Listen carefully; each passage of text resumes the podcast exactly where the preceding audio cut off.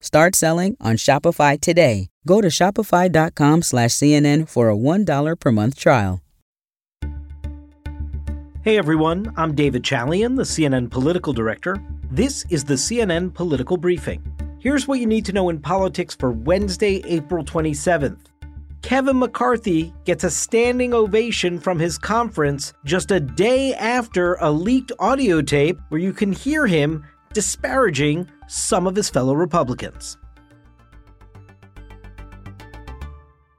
All signs today, after the House Republican Conference uh, met up on Capitol Hill, was that Kevin McCarthy is still on path to become the next Speaker of the House, should, as expected, the Republicans win a majority of the House of Representatives. Now, we should caution, of course, it's April there are a lifetime of things that can happen between now and when that speaker election will take place.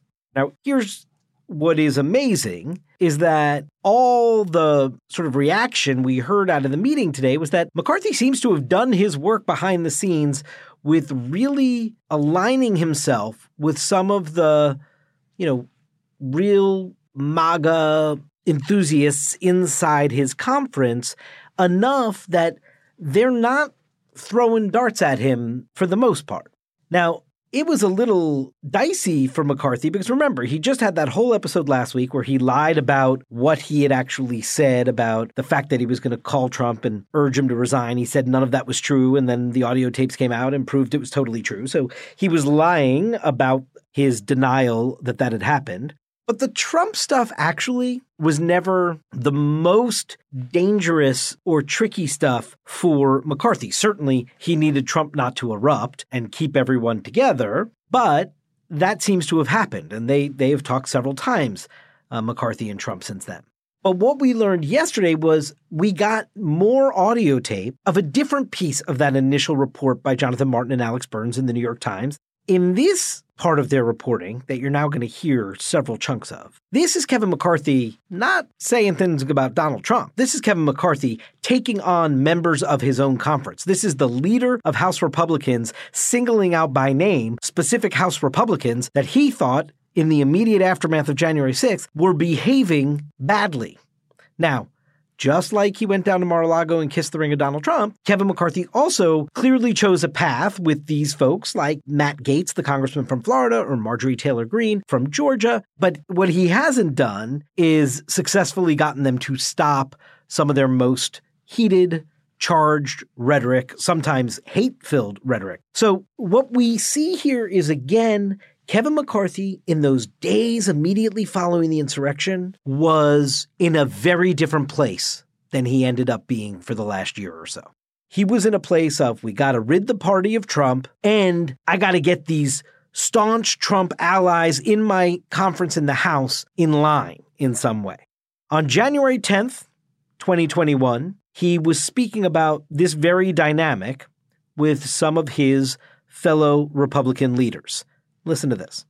The other thing that we have to do is these members on either whatever position you are calling out other members, that stuff's got to stop, especially in this nature. Tension is too high. The country is too crazy.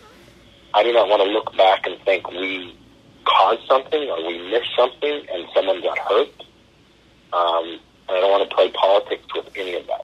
And yet, in the weeks after, he completely was playing politics with anything related to January 6th, really trying to make it any sort of investigation into it a purely partisan affair. So that idea of not wanting to play politics with this stuff seems to have gone away from McCarthy. Now, the other thing is, he made clear that his own members, who he had been informed of, had been on some cable TV shows talking disparagingly about other Republican members, like Matt Gaetz was saying some negative stuff about Liz Cheney. This, on January 10th, again on this tape, what you hear here, basically, is McCarthy defending the Liz Cheney position and saying, you know, somebody like Matt Gaetz is going to have to cut this stuff out.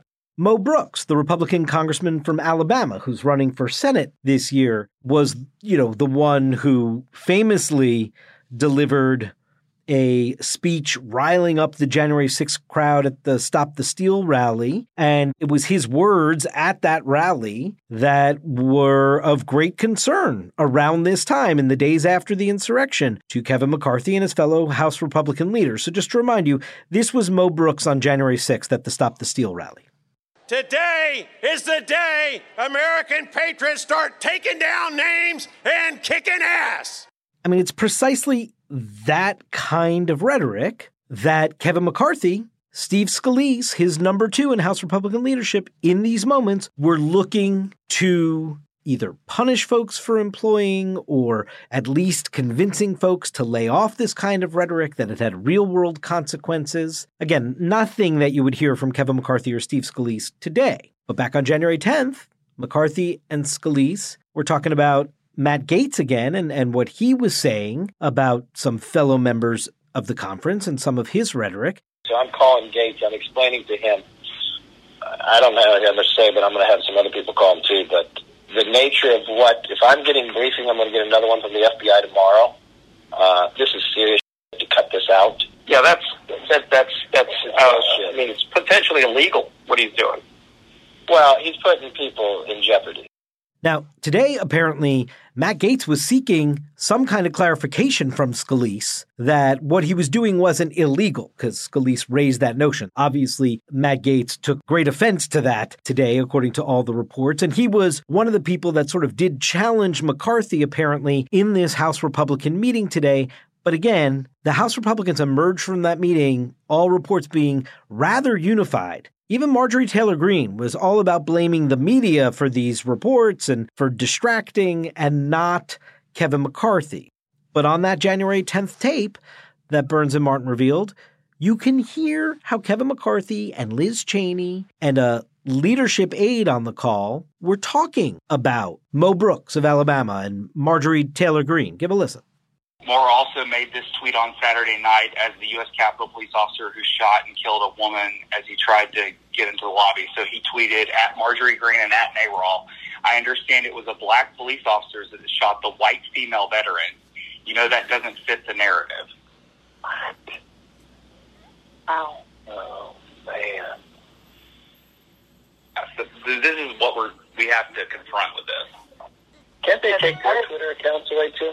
It's that last piece that you just heard from McCarthy. Can't they take their Twitter accounts away too? This is after Donald Trump was kicked off Twitter. That that is what McCarthy was most worried about today going into his conference meeting because as you know, Republicans have really made this issue of deplatforming their voices a rallying cry of the Republican base. It's something that animates them. And so this notion that Kevin McCarthy would be calling for them to be kicked off Twitter, getting their accounts taken away or somehow silenced, that was what he was concerned could start developing a groundswell of potential, if not outright opposition to his continued leadership, at least uh, real worry signs that there could be cracks in his coalition inside the conference. Again, all reports seem to be that is not the case today.